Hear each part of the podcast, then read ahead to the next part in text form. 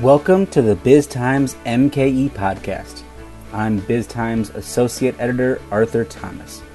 On this week's episode, we're sharing a portion of the recent Family and Closely Held Business Summit that we held in late June. Uh, this portion is our editor Andrew Weiland's interview uh, with Carl Rick, a third generation uh, spokesperson and training manager at Kwik Trip the uh, seemingly ubiquitous uh, gas station and convenience store and everything um, store chain um, throughout Wisconsin and other states in the Midwest. Um, in this episode, you'll hear Carl talk about uh, Kwik Trip's culture, how it approaches um, family, uh, business issues, how uh, emphasis on cleanliness uh, supports the, the sales of food, which when you think about it, makes a lot of sense. So, really hope you enjoy this episode. It's available um, on demand as well at biztimes.com slash family. Uh, you can also find the rest of our content from the event there, including a panel discussion with Ali Ellsworth, Martin Galoon, Lacey Sadoff, and Andrew Steinhafel. Um, they're all family business owners from Glue Dots International, Metalcraft of Mayville, Badger Liquor, and Steinhafels um, along with breakout sessions um, that delve deeper into family business topics. So if you're interested, again, biztimes.com slash family for the rest of the family business event.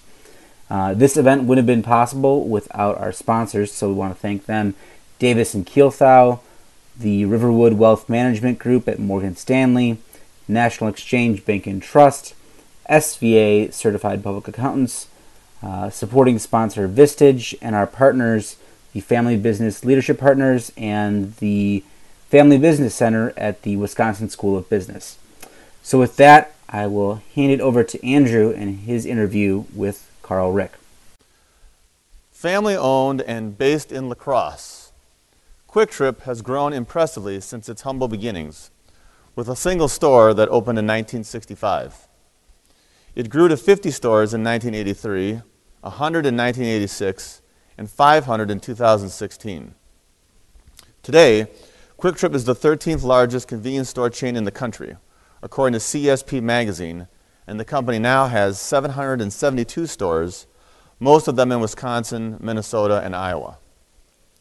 86 year old Don Zietlow has been involved with Kwik Trip since the beginning and still leads the company's day to day operations as president and CEO.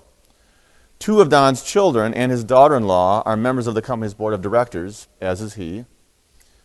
Three members of the company's or of the family's third generation work full time for the company, including our guest today, Carl Rick, a training manager and spokesman for Kwik Trip. Carl married his high school sweetheart, Emily, Don's granddaughter, and six years ago, Don invited Carl to leave his career as an educator and join the family business. I'm delighted to have Carl Drum here for a fireside chat to talk about the unique culture of this family business uh, and what has made Kwik Trip so successful. So, Carl, start off. Um, just tell us about how Kwik Trip got its start and, and how, how Don got involved.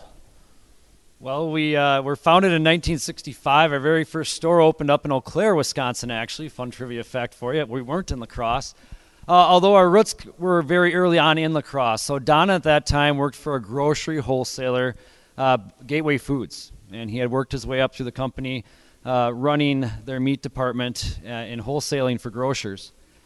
Uh, at that time, grocery was really undergoing a renovation. Stores were getting bigger and bigger uh, as people did their shopping less and less because you had refrigerators and things like that. So they were trying to figure out what to do with some of their older, smaller footprint stores. And they uh, noticed this uh, company down in Texas doing some unique things in convenience retailing, which really didn't have much of a name at that point. But 7 Eleven was doing some things down there. And so they took a small store uh, in, uh, down by the river in Eau Claire and they converted it from a full gross, traditional grocery store, traditional gross, neighborhood grocery store, and, and switched it out to the C store model. And they did that with a few other stores as well, a couple in La Crosse, one down in Iowa, uh, and it kind of hung around there for the next five years or so. Uh, and eventually, those kind of started to waffle as well. They were just they weren't performing as had as they had hoped. And At this time, Don was involved with the running, but not ownership. And they got those stores owners together, and we're looking for ideas to make them successful. And uh, Don has never been one to hold back on his opinions. So uh, he was sharing his opinions as, as their wholesaler, and one of the uh, owners spoke up If you're so smart, you can have my store. Sold. Uh, so in 1971, he became a, a one third owner in Kwik Trip. Uh, we were owned by three different families at that time, and uh, he largely stayed with Gateway in the grocery business until he bought out one of the partners in 1989. He bought out uh, the Reinhardt family. Uh, and then it was the Hanson family and, and, the Zietlow families until 2000 when we bought out the, the Hanson family. It's been in our family uh, solely ever since. Um, Carl, what would you say has led, most importantly, to the growth of the company to, to go from one store to now, now several hundred? Uh, growth of the company has to do with our coworkers. Uh, Don has uh, worked it down through the family, a, a, firm commitment to them. And the, the best commitment, the best thing we can do for our coworkers is, is grow. Number one, it gives our existing coworkers upward mobility and opportunity. And as we create a bigger, better business, a key part, part for the family, uh, ever since 1989 when he bought out that first business partner, partner uh, we've operated a 40% profit sharing program. So 40% of our gross profits get shared back with our coworkers each and every day. Uh, so the bigger we grow, the better we grow, the more we can share with our coworkers, and then we can increase our coworker count and create better opportunities and more opportunities uh, for our 30,000 coworkers that work to serve you, our guests, each and every day. So I want to dig deeper into that culture side of it because I think that's what especially makes Kwik Trip unique. First of all, you use the word coworkers. You don't call them employees. That's important, isn't it? Yeah, uh, you know, employees, staff, we look at it as coworkers. Um, you mentioned there's three of us in the family in the third generation that work full time at Kwik Trip. Regardless, uh, if you work full time at Kwik Trip, the family all works in uh, that ownership, that stockholder capacity to make sure Kwik Trip's around for the future. So whether this is your your chosen career or not, the entire family is involved, and then we're working with our coworkers, with our staff, with our employees. They're not here to serve us. We're here to serve them and make each other better. And if we can make each other better, uh, that will be so much better for you, the guest, and you'll keep coming back, and then we'll be successful long into the future. Yeah, so I want to elaborate more on you mentioned the profit sharing program, and there's also end of year bonuses. And I know you're committed to paying above market wages as well for the, for the coworkers. Um, what's the drive for that? You know, I, I Kwik Trip is an interesting store that, you know, there are customers that are fanatically loyal to Kwik Trip. Quite frankly, it has kind of a cult brand reputation.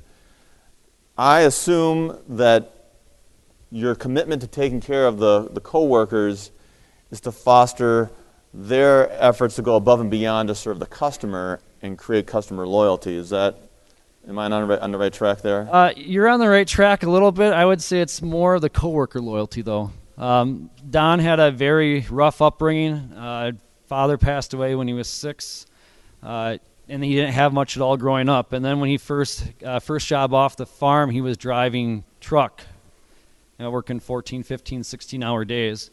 Uh, after a particularly long day, uh, he got caught cussing about the company by his supervisor. Uh, the fact that he was doing all the work and not seeing any of the benefits. Uh, and his supervisor said something that stuck with him and said, if you're going to work for a company, work for the company. Otherwise, quit, and then you can, you know, complain all you want. Uh, but that stuck with him. And so when he and, and Grandma had that opportunity to uh, take ownership control in 1989 uh, and become two thirds owner in Kwik Trip, that was a commitment they made to their other the, the Hanson family that we, we would like to share 40% and we'll be 50-50 partners in the business. I'll show, sell you a portion of my share if you agree to the 40% profit sharing. And, and that accomplishes a couple of things. Number one, our coworkers are our most important asset. You know, they are not just our biggest expense in labor, but they are our biggest expense in profit we share the, the most that we get with them. Of course, number two goes to Uncle Sam. Uh, is our second largest area for profit sharing. Uh, but they get the first big piece of the pie. They get the biggest piece of the pie because, really, quite frankly, they're the ones doing the work. We can't do it. We have to rely on them. And really, what that does, besides uh, making their lives better, it also, you know, it's de facto ownership. It's really simple. If they make a dollar, they get 40 cents. If they lose a buck, they lost 40 cents. And so at the end of our year, come uh, our fiscal year wraps up into September. By the time the books are wrapped up, come November, December, uh, then we share those profit sharing checks with our coworkers. And what we do is we divide that out based on eight wages earned. So it doesn't matter if you're a coworker that was there for uh, one quarter of the fiscal year or your vice president that's been there for 35. Uh, this last year, your profit sharing was 11% of your income that year. And then we contributed another five uh, another 5% of your income to a 401k that we offer to every coworker that's federally eligible. So we, we had a nice little December if you're a coworker at Kwik Trip this year. I mean, is that, how challenging is that financially to make that work? What do your bankers think of it? Well, it almost sunk us to start. Um, trying to convince a bank that you're going to, you know, not pay them off, you're going to pay off your coworkers first back in 1889 when we were trying to secure the loan uh, to buy out the other family. Uh, we had 120 days to secure what the money we needed, and we got the last bank on board on day 119. Uh, when we Don first pitched it to them, we had a number of bankers just get up and walk out of the room. That's a crazy business model. You can't make it work. And so the first couple years were lean. We didn't have much to share because we weren't making much. We were paying uh, paying back the banks. Part of that agreement, the family couldn't uh, take any money out for a number of years. And then again in 2000, we couldn't take any money out for a number of years. Uh, but it's been tremendous, tremendous assets for our coworkers as of late. Uh, and this year, uh, if we're on track, we could push almost a billion dollars shared with our coworkers uh, since 1989. Wow, that's, that's amazing. Uh, I'm going to ask a question from the audience here, which is how was the company culture, which we've been talking about, how was that impacted by the COVID 19 pandemic? What actions do you take to keep your team engaged? Now, quite frankly, the biggest thing we did is we uh, talked to our store leaders more. You know, you're not going to, we've always made it a very big point of our culture, a big, big point of pride with the family uh, to have face to face contact with our coworkers every year. Don still goes to every ribbon cut. Uh, we have literally face to face meetings every year with every coworker in the company, and that couldn't happen because of COVID. Uh, so we made a lot of effort to talk with our district leaders, our store leaders, and said, "You guys have to take this from us. You have to uh, burden the culture, if you will. You've got to carry the culture for us until we can step back into our normal routines." And that was really the biggest pivot we made, if I can use the word pivot once. Um, beyond that, we tried not to change as much. You know, there's a lot to be said for peer pressure. If we had the right people on board before, they can keep us rolling until we can actively build our culture again. And, and I, our hiring folks, our recruiters, our store leaders did a great job of making sure they had strong enough teams that they could get us through until we could actively make pushes uh, to work directly with our culture again. So, quite honestly, other than making sure we said thank you more, that's really all we changed. You were busy during the pandemic, weren't you? Yeah, we had to say thank you a lot more because we were incredibly busy. Uh, in the span of a week, sales, fuel sales dropped 35%. Uh, our business model changed drastically uh, as all of our lifestyles changed drastically. We lost all of our commuter traffic on Monday mornings in many locations. Nobody's going to the office. They're not going to stop in and buy a coffee and a breakfast sandwich. They're not kids are not in activities at night. They're not going to be swinging through to you know grab supper on the quick on the way to basketball or baseball or whatever else is happening. Uh, but we struggled to keep up like almost everybody else. It was really our production facilities that saved the day for us. Uh, people got nervous, I think, to spend a lot of time in grocery stores. We were told, you know, 15 minutes, 15 minutes, 15 minutes. Well, our average guest is in the store for a touch over three minutes. And we offer everything you need for a meal solution since you weren't going out to eat anymore. And quite frankly, we had easy meals since many people either didn't want to cook previously or didn't have the time to cook, or many people are not taught how to cook anymore. Uh, so we had all of us on our basket size uh, went up almost 50% in a week as well. Guests were buying more. Their shopping trips, we were walk, watching people walk out the store, and instead of an $8 basket, their coffee, their breadsticks in the morning or, or you know whatever And whatever their snack was their guilty pleasure they were buying 40 50 dollars worth of groceries and they were spending five minutes in the store uh, with us instead. At one point, uh, we ran nothing but white bread in our production, in our bakery facility for 24 hours straight, or the, the entire week. We were within about 12 hours of running out of white bread. Uh, it just as long as we had those raw ingredients, we could keep up. We could keep everything delivered. Uh, but we had to make sure we got the raw ingredients from our vendors uh, in the tri-state area. I'm going to ask another question from the audience. Two recognizable things with your brand are culture, which you've been talking about, and cleanliness. How do you deliver and implement these with your coworkers uh, and maintain the diligence to keep them at a very high level? Uh, we made a very conscious decision back in 2002 to pivot what we sold. Uh, in 2002, uh, historically, we were not that much different from many convenience stores, Cokes and Smokes. You know, tobacco made up 50% of our sales.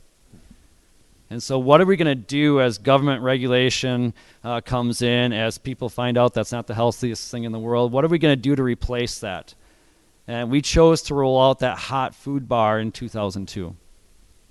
And if people are going to eat in a convenience store, which has been the butt of a joke for as long as convenience stores have been around, we have to be clean. There's just no two ways about it. And so to lead that charge, one of the first things we did is we made sure the fuel island's clean. Where else in society do you have a captive audience for three to five minutes? They're standing there, the car's filling up, and all they're doing is scanning your parking lot. And if you're dirty, they're not going to buy food. Mm-hmm. Uh, so we, we really stressed the outside of the stores, and then Don made it, again, his emphasis uh, to stress the bathrooms. Uh, well over a third of our guests use our facilities when they come in to purchase something. Again, where else do you have a captive audience? So as they're looking around that bathroom, if it's not clean, they are not buying food. And that's what we had staked our future on. Uh, so that's where the bathroom pledge comes in. If you ever look in our restrooms, you see an 800 number there to call in. If you if there's something wrong, uh, Don will personally call you back uh, every, Friday morning. Uh, so last week we had, or two weeks ago rather, we had nearly 10 million guests through our stores during the course of the week. Uh, we had eight bathroom complaints, but he called them all back on Friday morning. And I personally apologize that they didn't meet that guest standard. Uh, so if Don's on board with keeping the bathrooms clean, you can pretty well bet everybody else is on board with, with keeping the bathrooms clean because nobody wants to end up on that naughty list. I, I want to ask you more about Don's role in the company. 86 um, year old CEO and president. What describe his role? Um, you got to keep up. Wow. Uh, he's uh, still in the office more than most of our coworkers. He's definitely actively leading the company. It's not a title position for him. Uh, it's uh, this is what I'm here to do is lead on uh, until somebody else is ready and make sure our coworkers have a bright future in front of them. And so he is most definitely actively leading the company. Uh, if anything, COVID got more. Um, I guess I won't say turbulent, but at times because uh, he had nothing to do but read. He wasn't watching grandkids. He wasn't watching great grandkids at sports. He was at home reading. Uh, and you never knew what he was going to read or what grocer on the West Coast was doing that he was reading in some industry publication, uh, what was going to spring up next. So uh, he is very much so actively involved uh, with the day to day direction of the company. Uh, he's starting to step back. he has not chaired our board of directors ever. His son Scott chairs the board, so that's been interesting to watch that dynamic through the years. Uh, he's very much so involved with our board, but he chooses not to, ch- to chair it. Uh, but day to day, absolutely involved with the direction of the company, um, and you know, still very much so that first generation entrepreneur. This is what we're going to do. Uh, you know, the the rollout of take home meals would be a prime example. Now, it just happened to hit during COVID, very fortuitously, uh, but we had three or four years of research, R and D, uh, and building and capital expense behind the scenes to get ready for that, and that was him. This is what we're going to do. You know, people aren't cooking; they're running the stuff at night. Uh, grocery stores are doing it. There's no reason we can't do it. Let's get some take-home meals out there.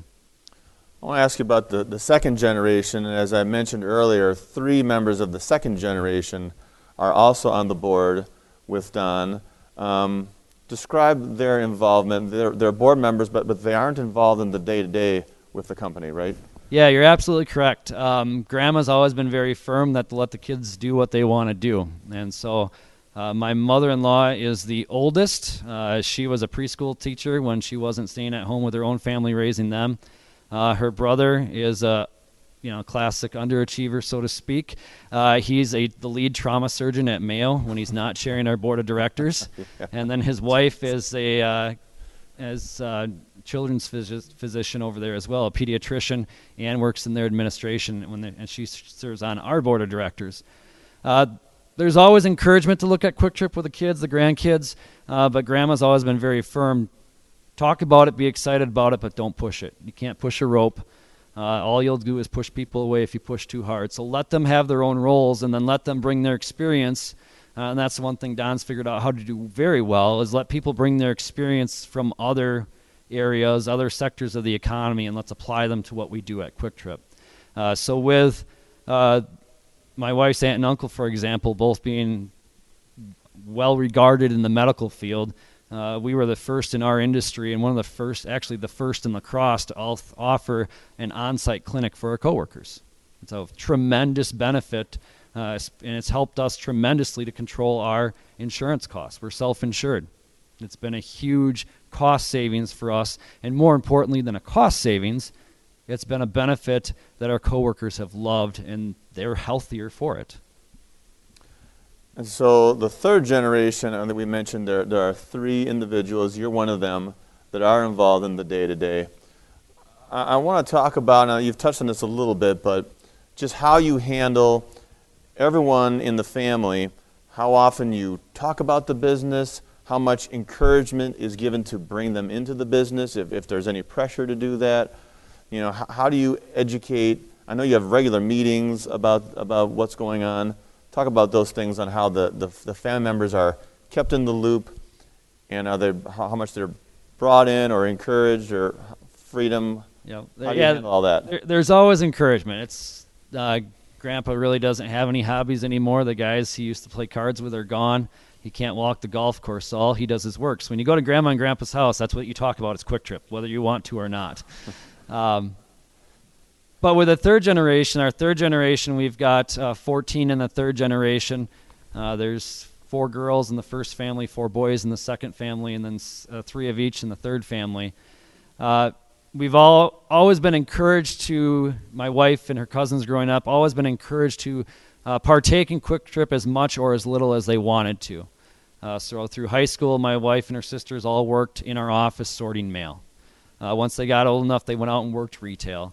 Uh, my wife worked retail until the kids came along. Uh, her sisters did the same thing. Uh, some of her cousins have taken similar paths. Some of them have said, you know, this is great, uh, but I want to pursue this, and they've coached little league or things like that. Uh, when it came to school, though, the same rules applied for the grandchildren. If you want to come try Kwik Trip out, you're more than welcome. we'll give you every opportunity, but we're not going to push it. We don't want to push people out. Uh, and so today, as you've mentioned, uh, there's out of the 14 grandchildren, there's actually one. Uh, there's only one grandchild. The other two are myself, and then one, one other in-law. And it's kind of unique to us that the family has welcomed the in-laws in as well. From the very start, uh, grandma and grandpa very religious. They take marriage very seriously.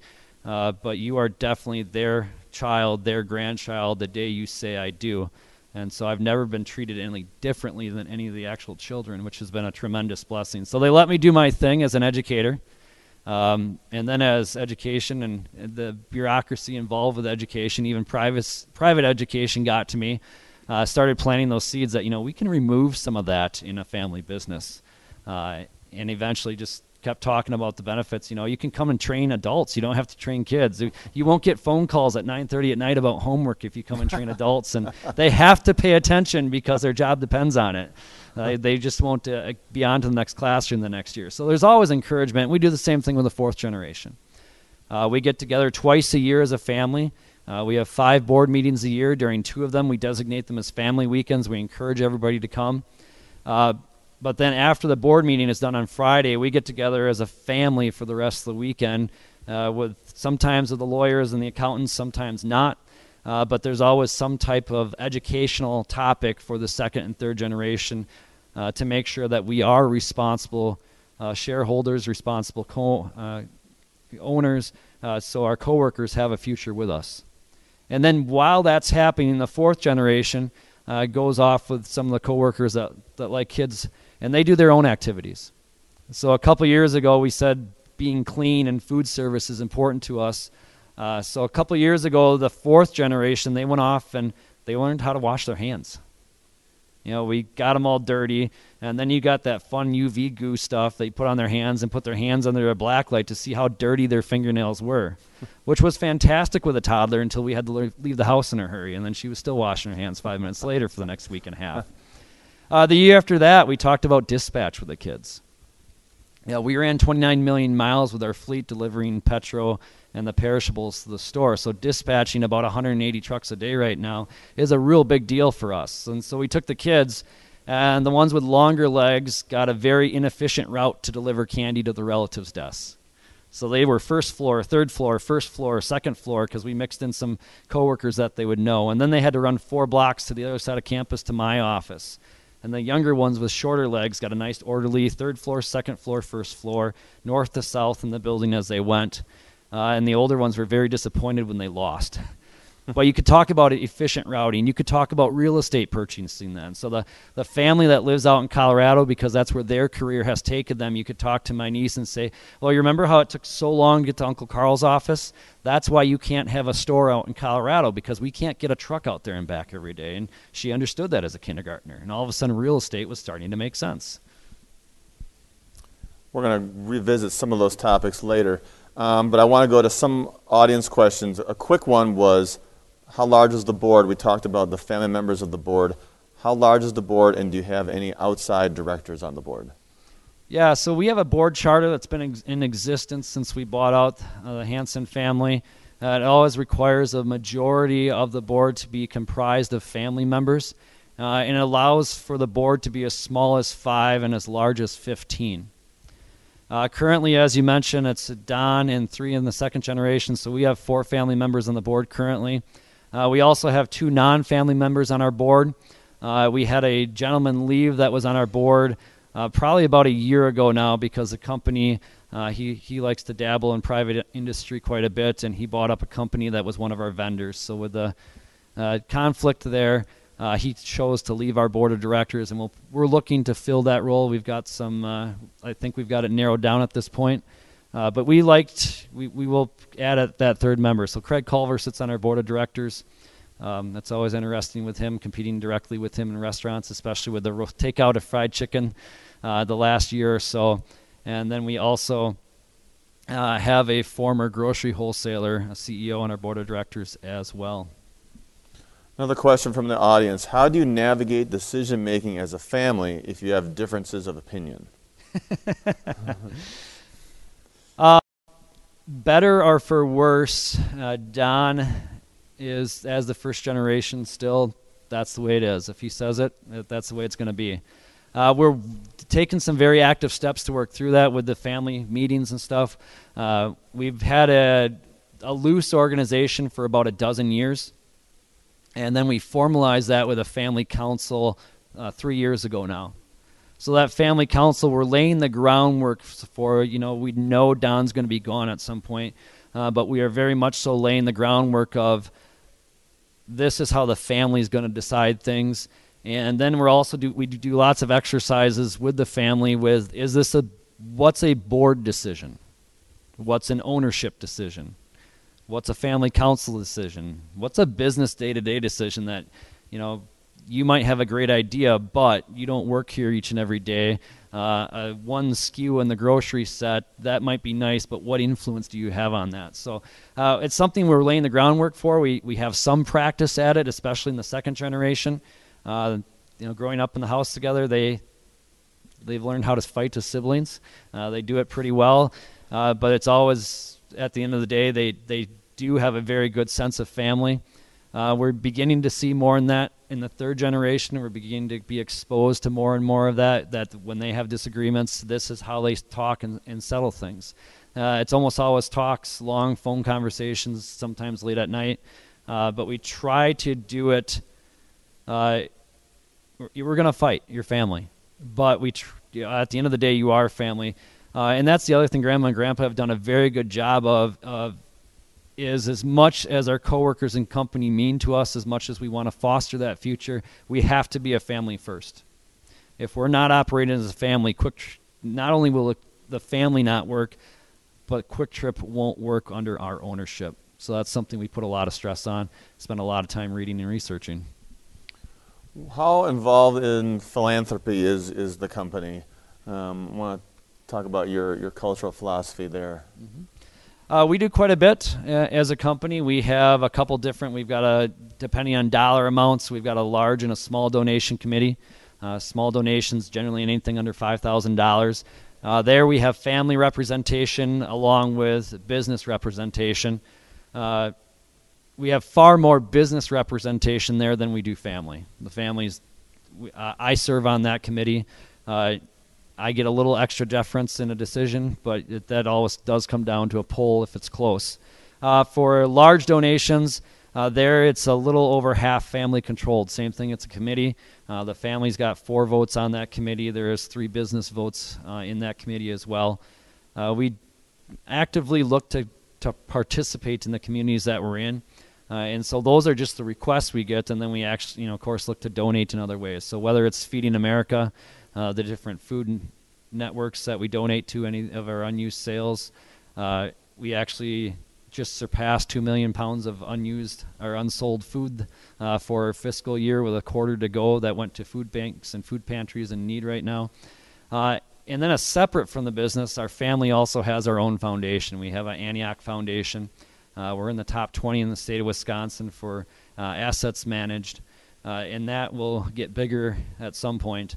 Uh, but another way, Grandma and Grandpa, this is why we have this gift is to share with others. And if anything, we want you to gel around that and in, enjoy giving away uh, what we've been blessed with so other people can be blessed as well. I want to talk about the future of the company in our, in our last minutes of our discussion here. Um, first of all, have you worked on a succession plan for Don? Yeah, we've absolutely we've had a succession plan. We've had an emergency plan in place uh, since we bought out the previous family because Don was already in his 60s. Uh, we do have a succession plan in place uh, at, at, a high level for Don if something were to happen. Uh, we, you know, he's in very good health, uh, so we don't know if he's got six more months or if he's got 10 more years, and if he's going to be around on Earth for 10 more years, he's going to be in the office. So we can't move too far ahead with that, but we absolutely have had one in place and we've shared it down on a need to know basis with our coworkers and the family. So uh, some of the family members know all the details, uh, many don't. Um, and same thing with our coworkers. The ones that need to know know. The, if there's not a need for you, then there's no reason to create animosity. Uh, because if Don's around for another 10 years, things could change. How serious is your commitment to remaining a family owned company? Uh, is there any talk of selling the company, bringing in outside investors, going public? What happens when you even think that way? Um, no. uh, probably five or six years ago at a family weekend, um, it's we've always allowed it up to the individual family members to be as involved as they want to be or not. And to this point, many have chosen to be very involved.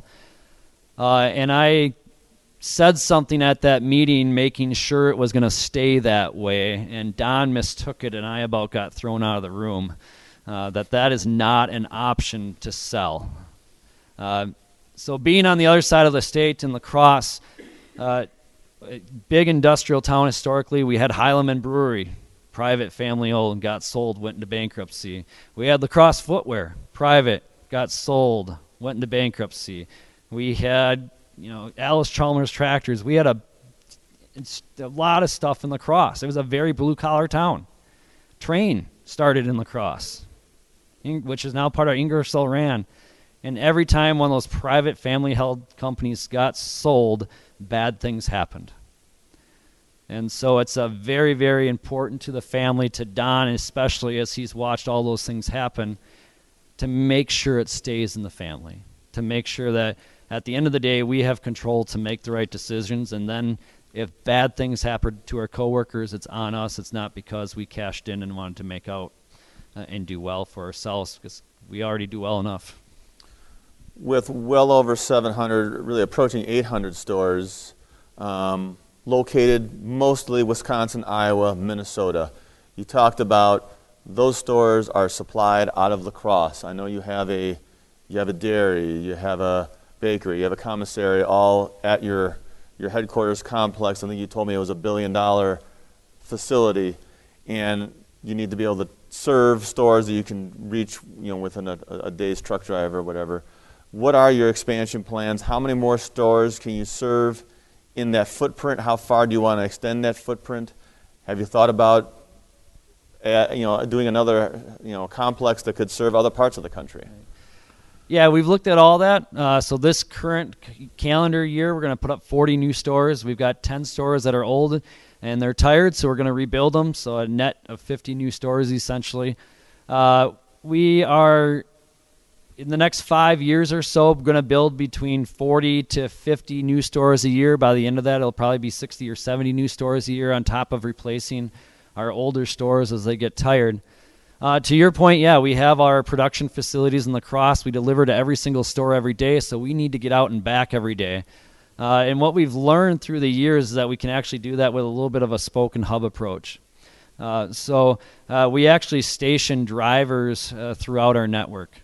Uh, we've got we pick up petroleum from 29 different locations, so the Petro guys are out in 29 different cities in five different states, even though we only operate in four of them to pick up uh, Petro to the closest store. Uh, for our perishable drivers driving what you see in the store, we deliver about 80% of the products in the stores ourselves. You know, Coke won't let us deliver Coke for them. Apparently, they've got the supplier network wrapped up pretty tight. Uh, but we deliver everything we can ourselves because we can control the food and the safety of that product, and we can do it cheaper than outside uh, vendors. And so, really, that's our limiting factor, factor for distance. But what we found is if you go to Iowa, for example, uh, we can get a truck down to Waterloo, Iowa, and back on a short day for a driver at the end of his week when he's running short of hours. And then we've got drivers in Waterloo that can take that to the rest of Iowa. Or we've got drivers in the Twin Cities. You can run a truck up there. Uh, and a hot seat it then up to St. Cloud and, and further markets. So we know we can get a lot farther than we are out right now. Um, but we still have a lot of infill to do where we're at. You know, we're not in Racine. We're not in Milwaukee proper. We're not in Minneapolis, St. Paul proper. We are just splashed into Des Moines, Iowa, which is one of the biggest real estate markets in the country right now. Uh, we don't go into Illinois except for two stores that we got with Stop and Go acquisition this last fall. Um, so, it, you know, 115 miles away, we could be across the border, and we're just not there yet. Uh, Casey's uh, out of Iowa. Uh, Iowa has half the population of Wisconsin, and they have twice as many Casey's in the state of Iowa as we have Kwik Trips in Wisconsin. Uh, so there's definitely room to grow in Wisconsin, uh, and there's a lot more room to grow through uh, Minnesota. Uh, get out to Dakotas at some point. we could hit that 29 corridor, get out to Iowa farther, west and south, and then we'll be in the UP in the near future as well. So a lot of exciting things to come from Kwik Trip. Absolutely. Well, uh, that's all the time we are going to have for Carl. So uh, I want to thank you, Carl, for joining the conversation here. Thanks for having me. This is Dan Meyer with BizTimes Media. You've been listening to the BizTimes MKE podcast. For more business news and insights, be sure to go to biztimes.com and subscribe to any of our daily e newsletters and our magazine, BizTimes Milwaukee.